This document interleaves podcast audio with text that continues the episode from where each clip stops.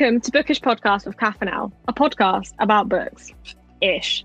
A quick disclaimer before we start there may be some spoilers, so please save the episode for later if you don't want any.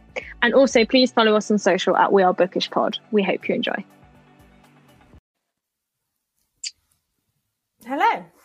Hello, hello, hello. Hey, girl. Hey, how are you? I'm good. How are you? Yeah. All right. All right. It feels like it's. Feel like it's been a while since we've last done this, but is it? Well, just us, yeah. I mean, we have had a bit of a delay, to be fair, but also we did a, an interview, didn't we? If you haven't already indeed. listened, go check it out. Um, but yeah, I was like Well- quite excited actually Yeah. to talk So, to you. Yes, exactly. Yes, because um, as Kath was saying, our last episode was with um, Centre Rich, who wrote Hotel 21, and it was a very enjoyable chat. Um, and it's a great book, so you should just go read. But actually, me and Kath haven't really spoken much recently because No, I feel like summer schedules are coming into play now a little bit now. It wasn't because of summer schedules, it's because of deadlines, um, because of work. But now now we've got summer Yeah, schedules. even then, like I was away a couple of weekends, wasn't I? So Yes. that does that sort of like. But I'm seeing you on my birthday. next week. Yeah, Literally next Um, week. literally next week, and then we're going. We've got all sorts of fun things planned. To be fair, for the summer. Summer's summer looking good. It is. Summer's looking very good. Yeah, no, it is. I'm excited. I went to my first festival. Not ever. I've been to many, was many gonna festivals before. I've said that. I But say. I went with someone who's only ever been to one other festival before, and that was it. Chris, like I think it was Wireless, and I was like, "You've only been to Wireless and nothing else." He's like, "No," I was Like, like, prepare. "Fair." Prepare to get your mind blown. I know, but um, I guess some people just I don't know. I did loads of festivals when I was like eighteen, so I guess like some people don't do that, do they? So then, Yeah, Yeah. I I don't think I started going to festivals until I was in like my early twenties, and it would have probably would have been wireless. I've since then evolved into quite the festival fairy. Um, and I've been to a you Yeah. you're you're a hardcore fan. I haven't been to as many festivals as you, but I've been to a few. I mean, yeah. I've been to like Reading. I went to V Festival. V Festival's actually so fun. I had a great time at V Festival. Do they still do V festivals? I don't thing. know, but when I went, it is. Stereophonics played and Beyonce. So Oh. Beyonce. Um, yeah, I know, I know. That's what made me think of it. Um, and like, I think it was like Emeli Sandé or something. Like, it Oh was my quite good. She was pretty good live, to be fair. I bet she Um, was. And Snow Patrol, I saw Snow Patrol. That was a different year. saw Snow Patrol. It's insane because when people ask me, who have you seen? Like, oh, you've been to Coachella, who have you seen? And I can never remember, like, I've seen so many. When you go to enough festivals and gigs, because you've been to plenty as well, sometimes it's hard to remember how many or people you've actually seen live, like big and small. Like, um, I've seen Lizzo a handful of few times. I've seen when I went to Coachella the first time, um, Radiohead were the headliners. They That's played cool. Creep, and they hadn't played Creep anywhere live in years. So it was such a big moment for them to have done that because they refused to play it normally. So um, yeah, I saw Beyonce at Coachella. To be fair, when I went to actually, you're going to see Kelis on. Um, you're going to what's her face on you? Mighty Hoopla. Yeah, Yeah, I think she's there on that date. Yeah. because I saw her across the tracks and Oh, she. But then we left because because NxWorries was on and like everybody else was at NxWorries like that I was with. So me and Tom went to see Kelis, and then she was just doing like there was too many people, and like you couldn't get to the crowd. There was too many people, and then she started doing Millionaire, and then she oh. got to the rap and she She did didn't do the rap and everybody else was doing the rap and she didn't do it and then she just moved on to another song and me and tom were like what it was so weird i don't And know there are cheese that are rats, whatever that are rats Yeah, that are cats. we did everyone in the crowd basically did the whole yeah And I was trying to explain. I was talking to my friend at work, and I was trying to I was like, "Wherever there are rats, there are cats." she was like, "What?" She was like, "What song are you talking about?" Papa, I'm a millionaire. Such a good song, though. Oh, oh my god. Okay, I'll let you know if she doesn't. Well, I'll let you know if she does it or not. Hopefully she It was does. weird, but then we left the crowd because because basically we wanted to like reunite with our friends. Otherwise, we were like, we're not going to be with them for the headliner. So Fair. Who was the headliner? NxWorries. Um, it's Anderson Paak's Oh. Oh, It wasn't very good actually. The sound was really bad.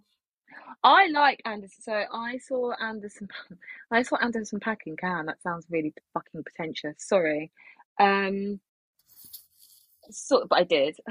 so when we so we spoke about Cannes briefly on an episode of Cleo and Frankenstein, Cleopatra and Frankenstein. I feel like we mentioned it because she talks about Cannes Lions and Frank winning the Cannes Lion. Yeah, that was such a weird like crossover of lives in that set. I was yeah. like, wait, am I reading a book about work or? because I said it, I felt for me it took me out of it a little bit because it just felt it felt too close to home.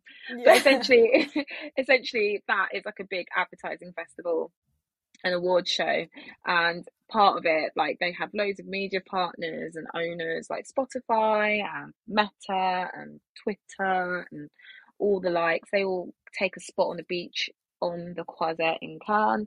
Um, and Spotify normally have some sort of gig or concert, and they did have Anderson Paak, but not as no one.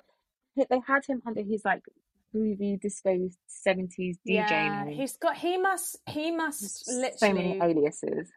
He, but he must be so busy. We were talking about it. We were like, I think one year he did like six albums or something. Yeah. So, yeah. But there we go. That's that was who I saw. But I tell you who was good. Have you ever seen the Ezra Collective live? No, I haven't. Good. So fun. Like if you ever get if you ever at a festival and they're playing, you should go. Yeah. It's Okay. really really fun. Yeah. Noted. Um, Noted. I'm looking up Anderson Paak's aliases.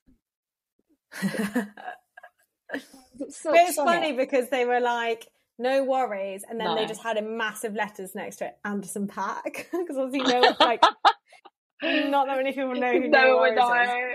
I mean, I didn't. To be fair, Milk. No, Silk Sonic's the thing that he does with Bruno Mars, isn't it? Oh, who fucking knows? Anyway, doesn't matter. He's got some cool things, and my boss was really excited. eh, No, not really excited. He was very impressed by the DJ set he did at Cannes. Is basically where that story was going. cute. Yeah, I look forward to um clashing my boss and his wife's uh, so nights on the the DJ booths and Spotify. Just me and them. They're cool. They're really cool. He went to go see Beyonce yesterday and he absolutely loved his life. Did he? Yeah. Aw. You're going. That'll be you.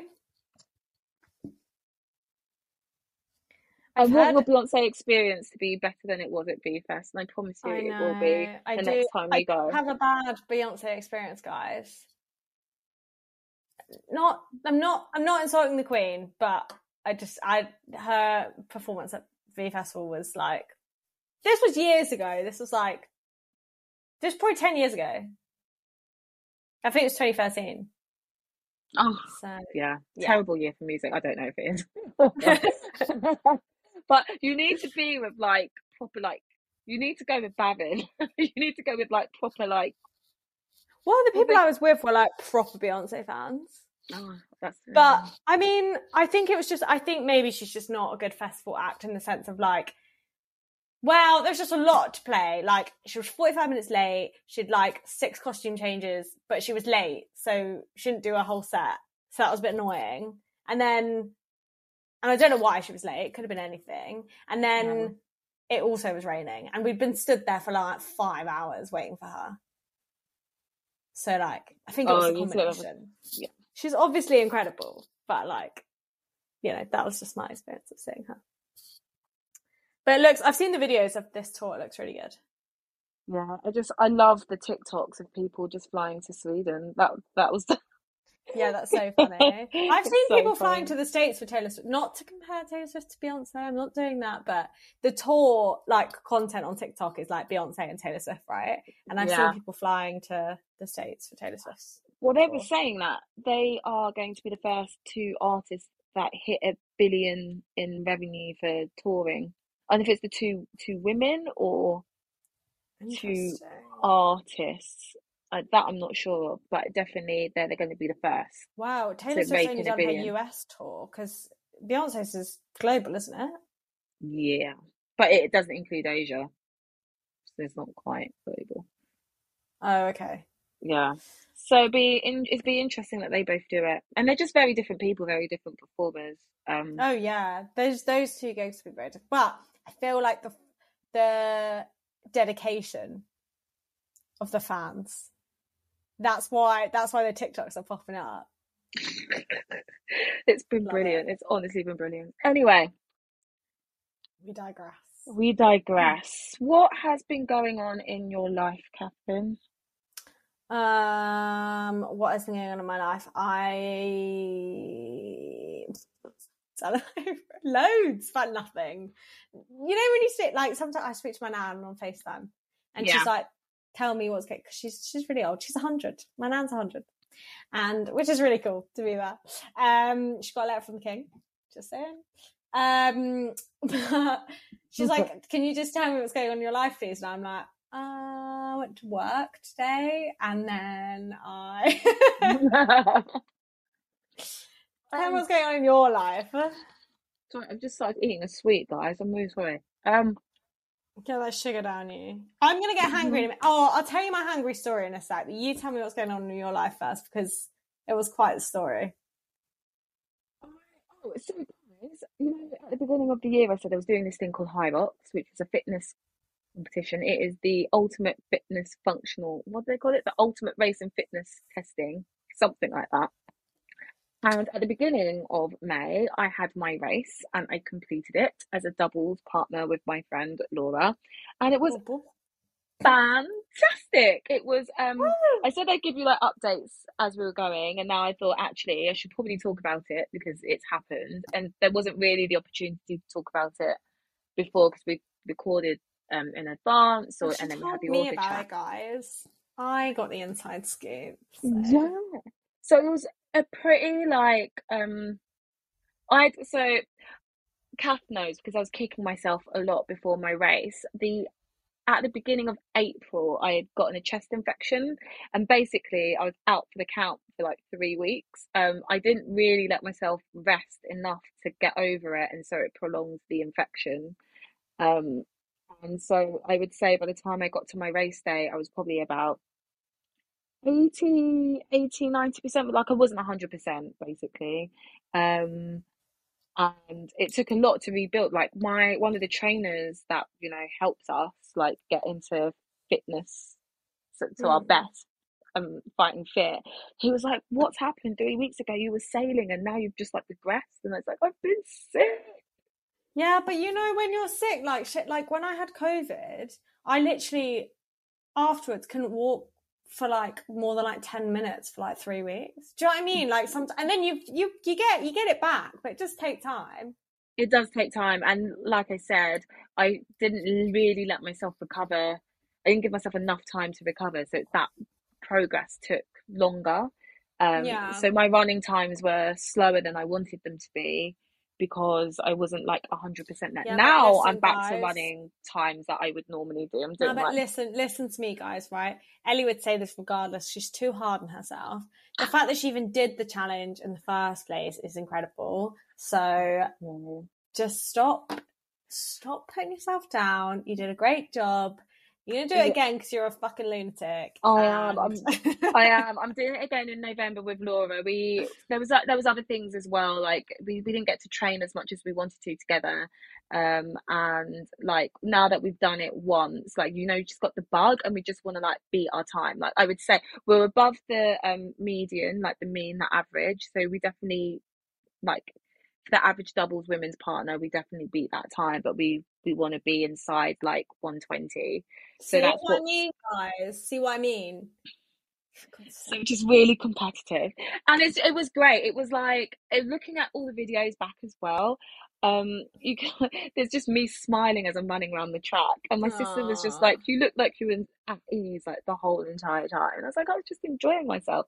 I even had a little That's dance nice. during one of the stations. But essentially to just remind everyone what Hyrox is it's um, a functional fitness race. It's eight one kilometer runs and between each of those eight one kilometer runs there is a functional movement that you have to do over a distance By the way, guys, this is not sponsored by Hyrox. this is not sponsored by her. Why? Oh my if you're doing a podcast advert. Can I just say, I ended up on their podcast though because they interviewed me halfway around the track, like halfway into the race. They were like, And- she looks like she knows how to do a podcast. Let's, let's hit her up.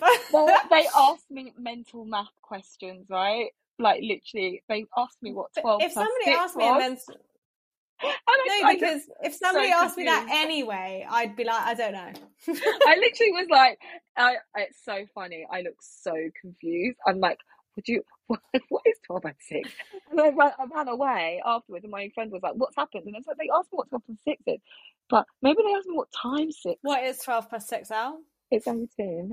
Well It's done. 18. It's 18, right? It's 18. Yeah, it is. Yeah, I, I was joking. I can do 12 plus 6. I'm sure I could. It was it was great. I'm doing it again in November. A lot of the people at my studio made world championships, and they had that literally last week. Um, and they qualified, and they did a really good job. Like I'm really proud of them. I mean, one guy at my studio, oh bless him, he um was in the middle. He didn't even really get started, and he ruptured his calf. So he's Oh, now out for no. the count. Yeah, that I sounds know. horrible. Yeah, yeah. And then another guy who we were expecting to podium, he he got sick the night before. So I was complaining about getting sick three weeks before, but imagine getting sick the night before. That's a thing. Stuff like that would really stress me out. I'd get like, I'd be like, I'm mm. going to be ill. I'd probably get. Oh, no, no, I'm not going to say that on podcast. No, no. Oversharing, Kath. See, my paranoia would be like, keep away from me, back off. I want no germs. Yeah, but I'm a bit like that anyway. I'm just like, you know what? When it comes to our Red Hot Chili Peppers gig, if anyone makes me sick for that, back the fuck off. yeah, No- no 'cause- coughing. simply because we paid so much money. yeah. It's like no coughing into the atmosphere around me, please. I'm like, sorry, I'm gonna work from home today. yeah. Literally just like bubble. Mm. Um, but yeah, tell me Do you want the hungry story? yeah. I'll tell it really quickly and then we'll talk about the book.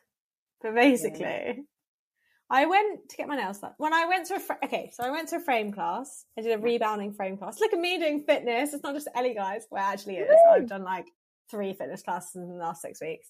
I love that for Anyway. you. I went to frame and then I got my nails done. I was having like the most wholesome day ever. And then I was in Farringdon because that's where I went to get my nails done because it was on Treatwell. Long story, but I went to get to the station and there was just like crowds and crowds of. Um, I was already hungry before the frame class. Then I got my nails done and I didn't have food. Then I'm like scrambling. I was, went to the train station to go to my boyfriend's. Right, I couldn't get to the train because there were so many football fans, all in orange t-shirts. I was like, "What the hell is going on?" Who's that? Luton Town, and they like went up to the next division or something. Apparently, it was really massive. But anyway, they were playing in Wembley as well. Apparently, well, I was in Farringdon, and I was like, for context, for anyone that doesn't know London, Farringdon and Wembley are simply not close to one another. Maybe it's because it's on the Met Line. Maybe could that be why? I don't know, but they're simply not close together, right? So I was like, this is so weird. And I said to my nail tech, I was like, what, what, what stadium is near here? Like, why are they here? But anyway, um, so then I had to get two buses, right, instead. So I was a bit annoyed and it was hot, but I was, I was getting really, really hungry, okay? And the two buses were like three times as long as like the 20 minute train that I was meant to get. Yeah. So I'm already really hungry. I get to my boyfriend's house. And I'm like, have you got me a sandwich? And he's like, no, I didn't realize you wanted a sandwich. I thought we were going to get it on the way because we were meant to go to a party, right? So we're late. I'm like, ah. so we go to Morrison's and he's like, you go and get your sandwich, okay? And bear in mind, okay, also context, I like rolled my ankle on the way to the bus because I was running for it as well. So I was like Oh. fuming. So I go to get my sandwich. I take one bite and I drop it on the floor, my whole sandwich. I don't even, don't ask me how. I don't know how it happened, but it was simply like something out of a TV show, right? I dropped it on the floor and then these pigeons swarmed around me eating my sandwich. So I just started crying because Tom's in the shop getting like booze or whatever, whatever to take to the party. I'm just like, my ears, my ears, my eyes just started leaking. Like I didn't even like, my facial expression didn't change. I was just started crying. Tom walked out of the shop and I just pointed and and I just pointed to the sandwich and I was like, that's my sandwich. And I'm I was just crying and he was like, oh he just turned around, went back into the shop, Oh, came him. back with some muffins. But like I was like threatening these pigeons because I was like eating my crisps. I got a meal deal naturally, right? Yeah. I'm eating my crisps. And these pigeons are coming towards me, and I was like, "Don't you fucking dare get anywhere near me!" And then I realised there was like people round the corner just listening to me, like cry about my sandwich and then threaten the. Pigeons. women. You know what that's the equivalent of? If you had a sandwich in your hand and a seagull came in and dipped Yeah. it. It was- exactly yeah. the equivalent. it was like not meant to be. the London version of that. But I was so honestly, Ellie, I, I've never been more hungry because I I do get hungry and it was bad. But anyway, yeah. So then I had a muffin instead, and then that was fine. And then I got drunk. Then but I blame Luton Town FC or whatever for that. so I'm still trying to work out what they did. Did they come into King's Cross then? I, well, Farringdon is a train station, isn't it? So I'm like, oh, I suppose maybe you go going to Farringdon, yeah. from Luton, maybe. Oh, I bet gonna you can get the train from Luton to Farringdon, and then you can probably get you can get the Met line to Wembley, can't you, from Farringdon? Yeah. I bet that's what happened. There you go, solved it. Bless I'm still annoyed. FC. But the, there was like police there, and she was like, "I wouldn't go there if I were you." And I was like, "Okay, I'll get the bus." Thank you. Thank you. Thank you for the heads up.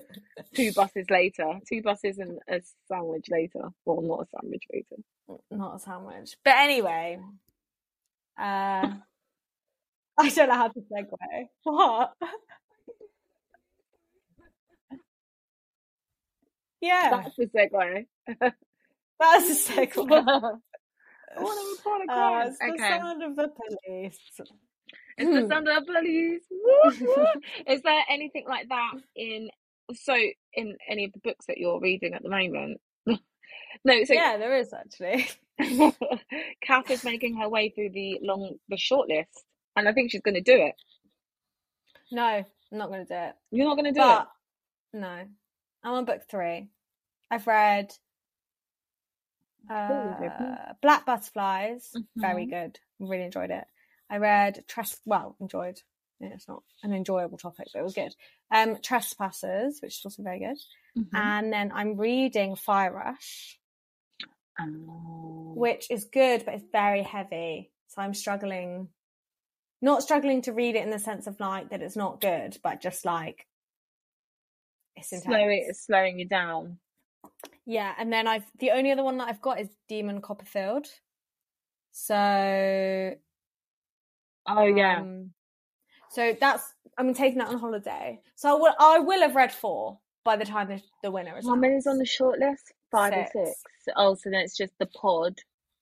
Pod. Pod and Marriage Portrait, but I don't think Oh. I might if I get back from holiday and I've read Demon Copperfield. No, it's not Demon Copperfield. It's Demon Copperhead, isn't it? Yes. I've lost the plot. Demon Copperhead. Yeah. Um. Then I might read Pod, but I'm not going to buy Marriage Portrait because it's a massive hardback. Shit, Yeah. I'm competing at eleven. Okay, sorry. Sorry. Yeah, okay. It's a big, yeah, it's a hmm. big, it's a big book, Demon Copperhead. They're all big books. Yeah. Well, Demon Copperhead, yeah, it is big. It's like six hundred pages, isn't it? Yeah, it better be good because that's what I'm taking on holiday. You'll you'll inhale that though, I if it's good so. I need to finish Fire Rush before I go because I'm not taking it with me. How long is that? It's heavy, but Mm, it. it's like 300 pages thing. It's not Oh, long. is it like? Is it like reading a short book that you think, oh, you'll whiz through, but actually it takes some concentration. Don't get through it as Mm. quickly as You do have to perceive it to be. concentrate because of the way it's written. You do have to concentrate. That's why I got it on audio book Mm. because I struggle when there's like dialect. Um, It's not hard to read. Yeah, it's not hard to read, but it's just you have to concentrate a little bit harder, if that makes sense. Yeah. I'm just not very Um, good with it, generally speaking. I can't even do old timey English. That's why I don't like um, reading Technical term. Yeah. Old time. That's why I don't read classics because I cut my brain can't No, that's fair. it. That's totally fair. Yeah. Yeah, it Um, takes a while to get into it, I feel. I feel like you have to get like into it. But yeah. And I this book, like there- there's our segue. This book's easy to read. Oh my god! So, guys, sorry, it's taken us 25 minutes to get there, but I hope you've appreciated You're still with us. Hello. appreciated our chat. Um, today we're going to talk about a book that we read in our book club called Our Wives Under the Sea by Julia Armfield. Um, we both have a copy from Backstory Books in Balham that's so beautifully beautiful. I don't know. It's got sprayed edges and they're beautiful. It's the independent bookshop. Copies. Uh, what's it called? Edition. Oh my gosh, I'm never lending it to anyone. Well, I said lend it to my friends. That's a lie. Um, well, but um, Thing is, I did choose to get this. I when I bought them, I was like, well, when I bought mine, they had signed copies, but they weren't sprayed, and I was like, mm, I feel like I might meet her one day, maybe. So I went for the sprayed. and I saw Kath sprayed one and said, "Can you get me the same, please?" Yeah. I didn't want to settle for anything less, and then I realised I might have to, and then and then Kath came through. Always, always. Always But basically, it's called Our Wives Under the Sea by Julia Armfield. I think it's her first novel.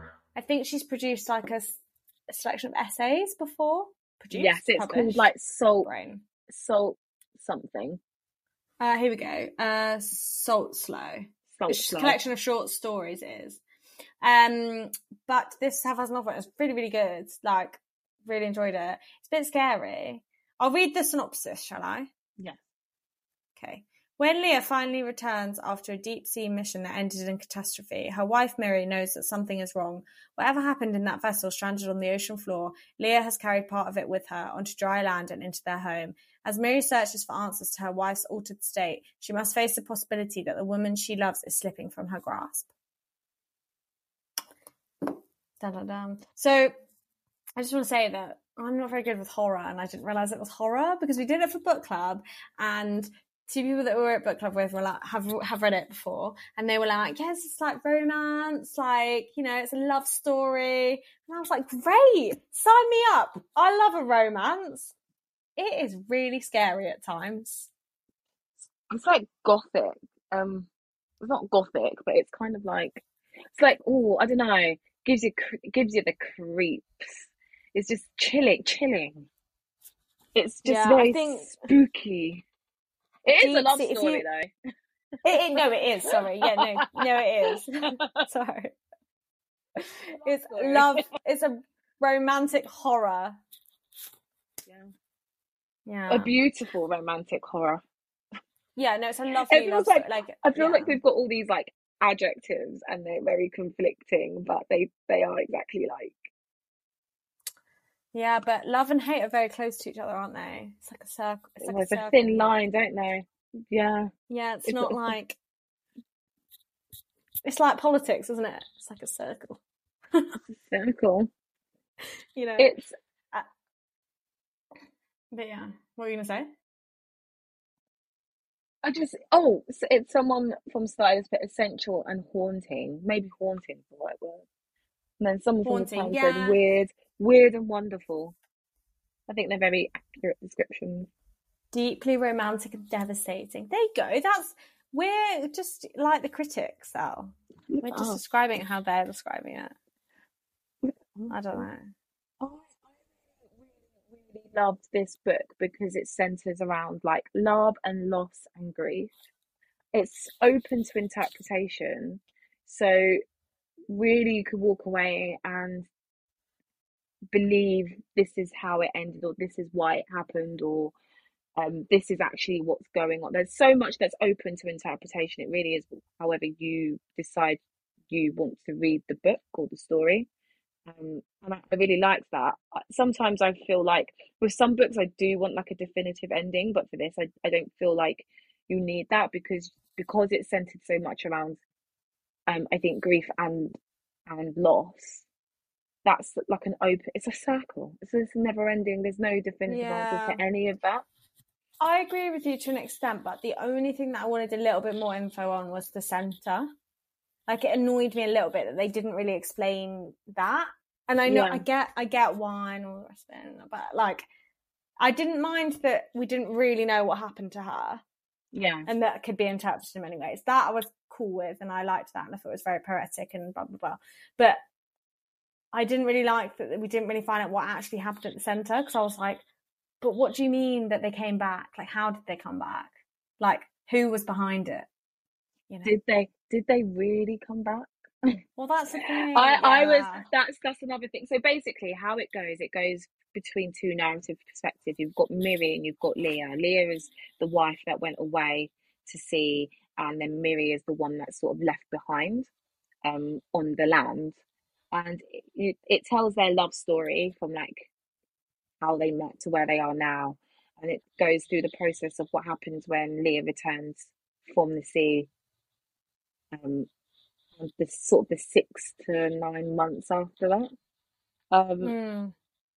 and there's it's really interesting because you get these like little nuggets of information about Miri. You learn that she's a hypochondriac. Um, you learn that she doesn't really tell anyone what's going on with Leah at home, which opens all these questions as to whether like um Mm. was Leah really even there? Did it happen? Is this Yeah. happening? Um, you know, like it's it's but then obviously you get Leah's side of the perspective, Leah's perspective of her time under the sea and of the ocean and how she came to love the ocean so much. Also, just love that she loved the ocean. Um, Yeah. that sort of like connection to to nature and the things Yeah. unknown. Yeah. So I found it really fascinating about the whole fact that we know more about space than we do about the deep sea. hmm That's crazy, isn't it? Yeah. Like that blew my mind. I guess if I really thought about it, I probably knew that already, but it really did blow my mind. I was like, whoa, that's so scary. Yeah, We know more about space. Well, we Um, think we know more about space. Whether we do or not, different story. bit. But like, yeah, crazy.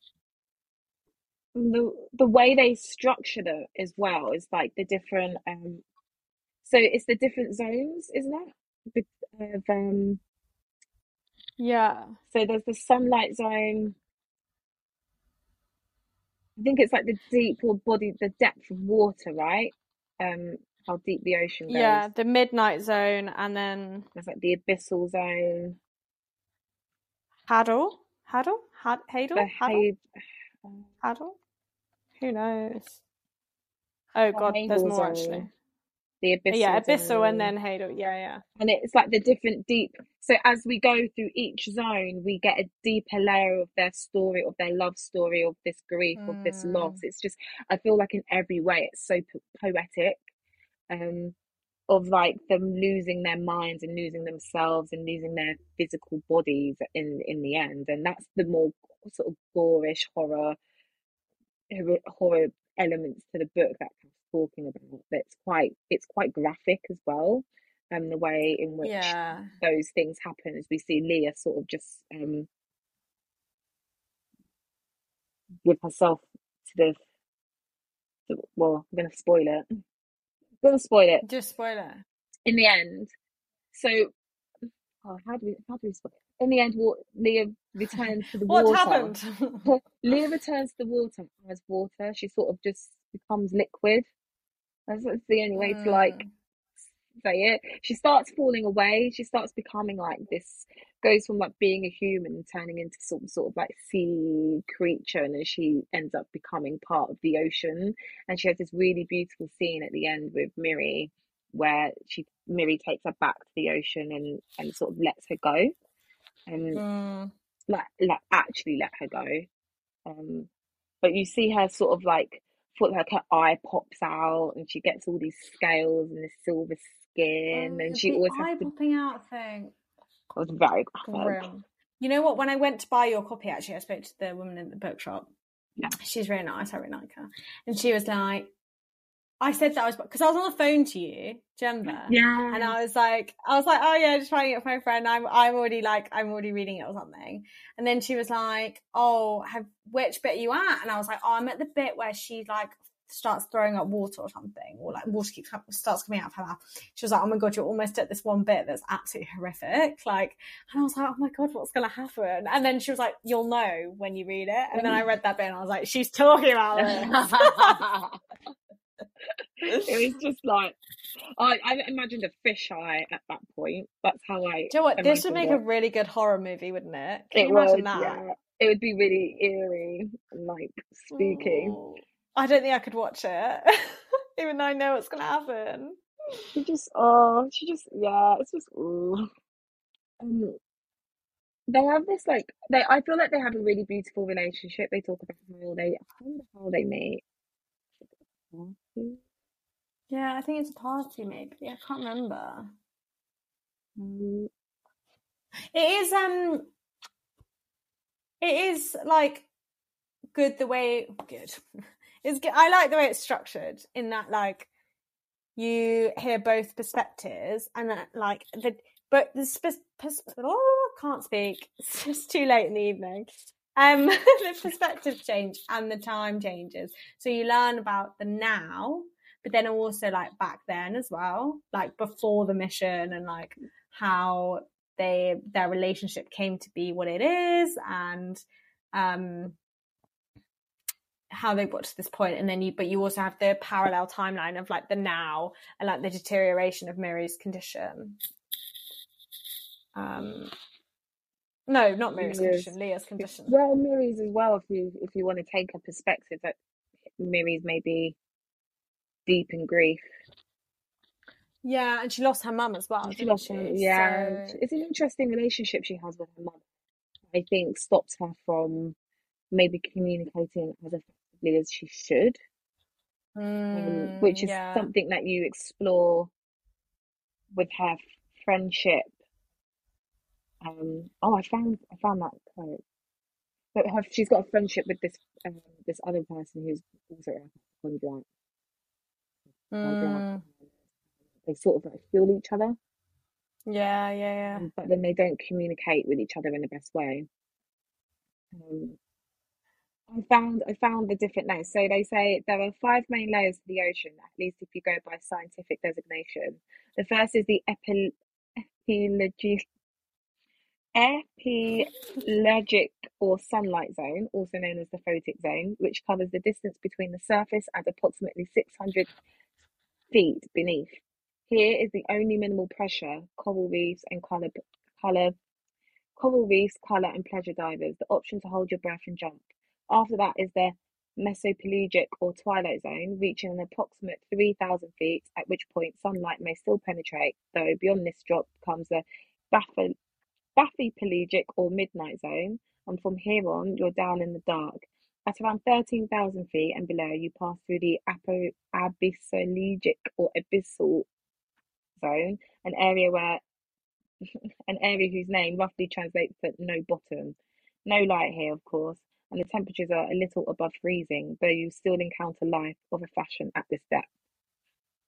Things come down this far and further, though they seldom come with blood and bones included. Once you reach depths of 15 13,000 feet, everything has a strange name, but rarely a backbone. Vampire squid and zombie worms and cosmic jellyfish and tripod fish and faceless cusks and pelican eels. Uh, creatures that live this deep are frequently solitary and only infrequently seen. There are big things down here, old things, and certainly more of them than we know about. Almost every piloted dive to these depths has uncovered something new.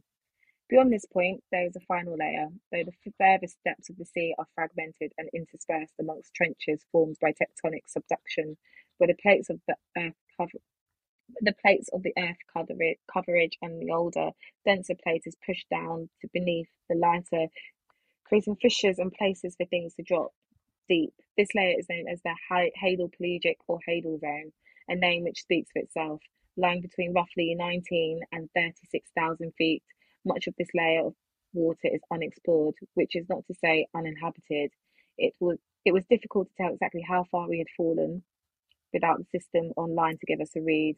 I would, I suppose, have been entirely possible to hit the seabed without falling into one of the trenches, although looking out into the blackness, I believed almost without question that we had fallen as far as we could possibly go.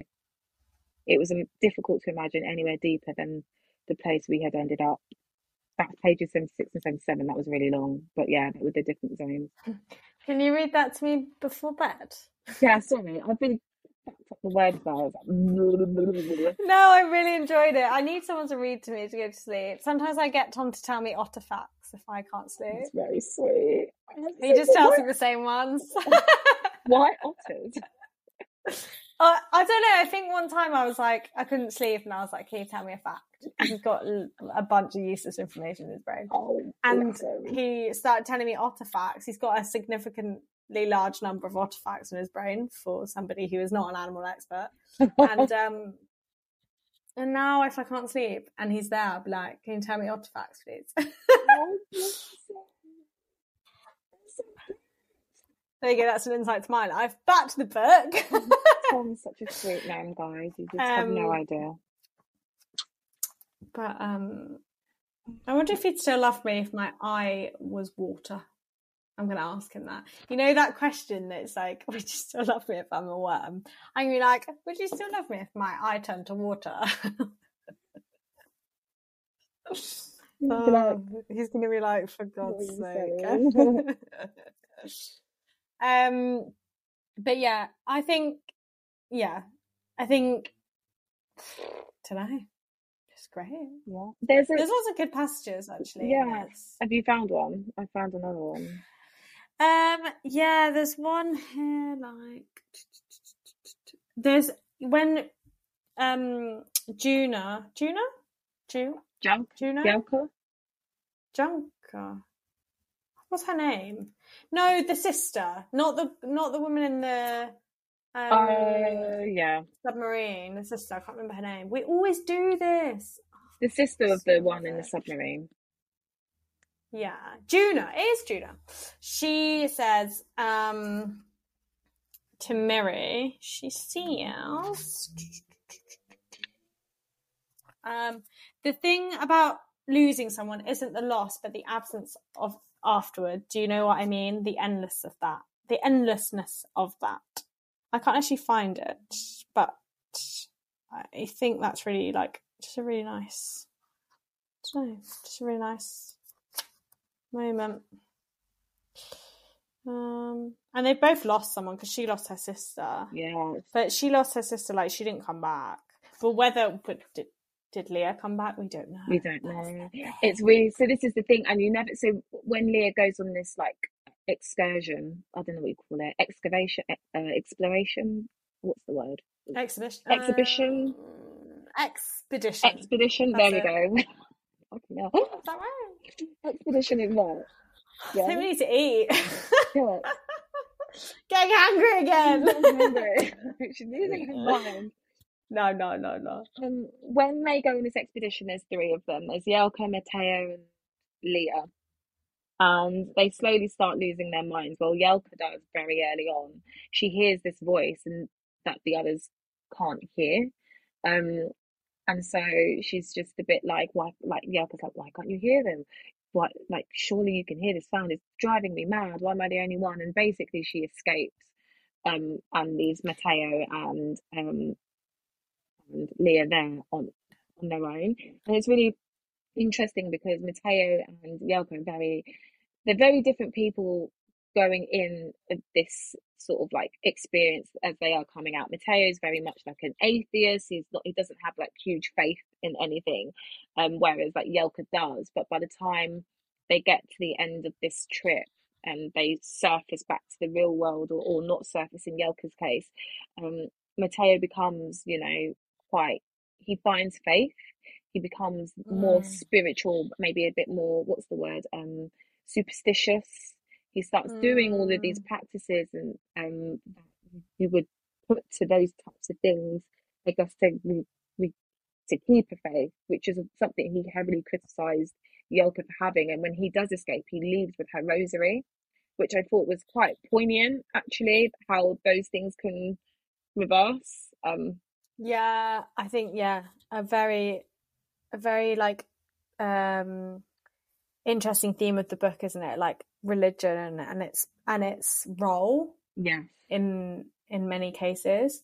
And I think it is interesting that the characters had like a different because I think Leah was like, I'm not religious really, but I'm not not religious. and Was wasn't that one of them yeah wasn't one of them Catholic That um or maybe that was Yelka or wasn't like um, maybe yeah. brought up Catholic maybe or something like that. Yeah, I think she was like on the fence, and then like you had the two other extremes, and then I just find that quite interesting because I do think, I do think it is interesting to think about how religion, if you're not religious, how you how it might help you, you know, in that sense, and like, or if you are like the limits to that. Do you know what I mean? yeah like I'm not articulating very well, but I just think it's I I've really thought that that was there's quite a lot in this book for quite a short book, and that's quite a big theme, really, isn't it? Like that's quite a big thing that they discuss in the submarine, um, and with the absence of the outer world, you know, like there's there's essentially they're in a world with the three of them yes at that point. exactly it's it, Um, yeah, there's um a part in the book that I thought was really it really struck me as well and I was the only one that was like oh this really struck me. Oh that's really weird. Um it's weird that you thought that. Like so you know how we talk about maybe Miri's not always the best communicator? And they tell this story there's this like mini they tell this story about um, a Korean woman who ate some improperly prepared, prepared seafood. Um, subsequently she went to the doctor complaining of a growth on the inside of her cheek the doctor, assuming a cyst or fibrous tumor, ordered a biopsy, but on the opening on opening her, they found nothing to indicate cancer. Instead, embedded inside the growth, they found the bodies of 12 tiny organisms squirmed with suckers, each little over a centimetre in length. So it transpired the squid that this woman had eaten had been prepared without first having its organs removed, and basically like, grew inside her mouth. And so um, they talk about this um, for a little bit. Um, the question is posed what would you have done if you'd found something like that in your mouth? Whose chapter is this? It's Miri's chapter. So Leah asks her, What would you have done? And he goes, She's looking at me seriously now. I think my own mouth imagined it filled with things that have no business being there, ghost groans of words that died before my tongue could shape them. And I just thought, and then she said, if I found something like that in my mouth, I would spit it out. And I found that so poignant because Miri and Leah, eh, this whole time, Miri goes without actually saying what's on her mind. So she talks Mm. about forming these words, like the ghost of these words that she wants to say. But she never actually, in the whole time throughout this book, she never actually forms or communicates the things that she needs to say to people. yeah, So it's funny that she says that she would just spit it out when really and truly, like meta, like with she she never does ever really spit out what it is that she wants to say to people, and I just thought that was really Mm. fantastic. I just thought yeah, yeah. That's that's there's a lot of metaphors like there's that. loads of Um, them like that. The whole book's filled with them. I I I there's so much there's so much here. Even like with you know, like Kath said, there's they talk about the centre and what they do, and it's run by this shady guy in jeans and a Which sports could be a metaphor for so many things in life, like so many like government, well, not necessarily government. What's the word? big institutions, like what what's actually going on, you know? big tech Not in like a conspiracy theory way. Yeah, like I don't. I'm not a big. I don't really. I don't play into many conspiracy theories, conspiracy theories, mostly because I, I can't be asked to look into them. but um I think it is like not a metaphor for conspiracy theories, but like for the fact that like there's like secret stuff going on you don't know what what is yeah. And and like what what could actually be going on who knows like why did they send them down there? Like, what, what, yeah, it's true. And what's our relationship with the sea as humans? You know, like, you know, do we need to respect it a bit more? Yes, we, Yeah, do. we do. We clearly don't respect it. And I think that's that was quite Yeah. a poignant message. Yeah. I don't always like books that have loads of like I think not books that have metaphorical meanings, but like books that have loads of metaphors in the text. But I quite like the way that this one does, to be honest. Yeah. Shoot, It was just Um, it was very well executed, I think. Yeah, and if you think about it, there's so much in it. There's like romantic relationship, there's relationship with her mother, Mhm. Miri's relationship with her mother. There's Leah's relationship to the sea and to her work. Yes. there's like relationships to like um their friends so Miri and her friend and how she's like not very supportive of her friend who loses her sight and stuff Yeah.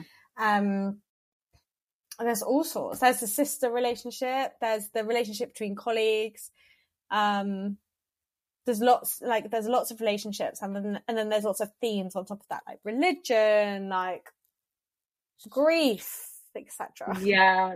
Love, loss.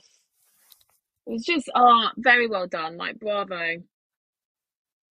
Yeah, I really liked it. I did, yeah, I did struggle with the fact that we didn't know what was happening at the centre. That's my only thing. And then like he had that watch and it was the same eye and the eye looked like the eye of the creature that she meets at the bottom and Yeah. I think as well, like, I've read some criticism on the book that it tries to do too much, okay. which is interesting, but I never thought that when I read it. I yeah. And even like the mother thing, like the, because her mum is like ill and won't let her help her or something. I was like, where's this going for ages? But then I realised that they needed the house by the sea. Yeah. I was like, right. Because I was like, if that didn't tie up like that, I'd be like, why are we talking about the relationship with her mother? Like, it's irrelevant. She just needed to go here. it's just a plot it's a plot device. Mm. But then also I feel like it informs how Miri is as an adult and the way that she is. Yeah, people. no, I know. I just felt like, But- I felt a bit like, where's this going? It's true. You know? Yeah, it's true. His mummy issue. Um, but I definitely read whatever else she produces, to be fair. oh, Um, absolutely. She'll be working on something, I'm sure. This was a big success. It's just so pretty. Yeah, You know what? It's the kind of book that I would have expected to be in the Women's Prize, you know? Yeah, I agree. It's a, yeah, I mean, I mean, I haven't read any of the shortlists, so I don't. Maybe like a long list stuff. Yeah, yeah, yeah, yeah. I feel, yeah. I feel like possibly. But then there was that pod. Maybe I should read Pod because that's about the sea, isn't it? I'm confused by this book. I think I need to read it, you know? Yeah, you do. Because you need to let us know about the shortlist. I know, but if I read all of them but Marriage Portrait and Marriage Portrait wins, I'm gonna. And the thing is, they they def they definitely would would just double crown Maggie O'Farrell. I feel like I feel like I can see that happening. Yeah. I can see that happening too. Or, or or Barbara Kills. Isn't she? Is it, hasn't she won it before? Yes, she has. I could see one of them just walking away with it. Maybe Maggie O'Farrell walking away with it twice. Black Butterflies is my winner at the moment. There you go. Um, you should read that one. Trespasses was good as well, but I don't know. Black Butterflies started cancelled thinking about it. Wow. But I think it's because it's a topic maybe that I didn't know as much about. Yeah. They're both set in war, basically, but like- different kinds. one's like Northern Irish. Yeah, one's in Belfast and one's in Sarajevo. Is that how you say it? In Bosnia and Serbia. Yeah. Yeah. Hmm. So, yes. But, I'm gonna borrow your copy Yeah. because I'm on a book buying ban. yeah, that's fine. oh god, yeah, I'm on a book buying ban. I need to finish. I'm reading lessons in chemistry. It's taken me a while. Basically, I put it down for like a week and a half because I was just punching my deadline. Where are you up to? I just I'm like two two hundred pages in. Oh, okay. You're significant. Yeah, Like halfway, I'm- maybe? Yeah, just past halfway now. Yeah. It's not. It's not. It's fine. It's fine. I think we should do an episode on it. Yeah, there's so much. This almost obviously there's so much commentary on just like a lot of things that you like. It's a good Mm. book club episode, so we'll definitely talk about it. Um, but I'm I'm ready to move on now. I want to finish it and move on to a different. Yeah. And, and it's Yeah. literally because you know- I- it's because I put it down. I think my problem at the moment is because I'm trying to read some of the shortlist. They're all quite heavy. Yeah. I need a tonic. What do you need? Oh, what's a good tonic? I'm gonna read The Family Remains, obviously. I'm not going to read it. I'm not going to be there. So Wow. I'll save it for Cam. Anyway, we need to go eat, so let's leave it there. Yes. Um, and let us know what episode. Let us know actually what episode. What, what would you like to hear an episode on? We will leave it in the description on Spotify, or you can ask questions. If you listen to us on Spotify, you'll find it there. And if not, you can hit us up. We're Bookish Pod on all social media, and let us please know us. what we should be reading. We've got a whole Yeah, I want to know what you want to hear. Yeah, I want to know what you want to hear. So Ask and we shall deliver. exactly. Okay. Right then, guys. We'll see you next time. Bye.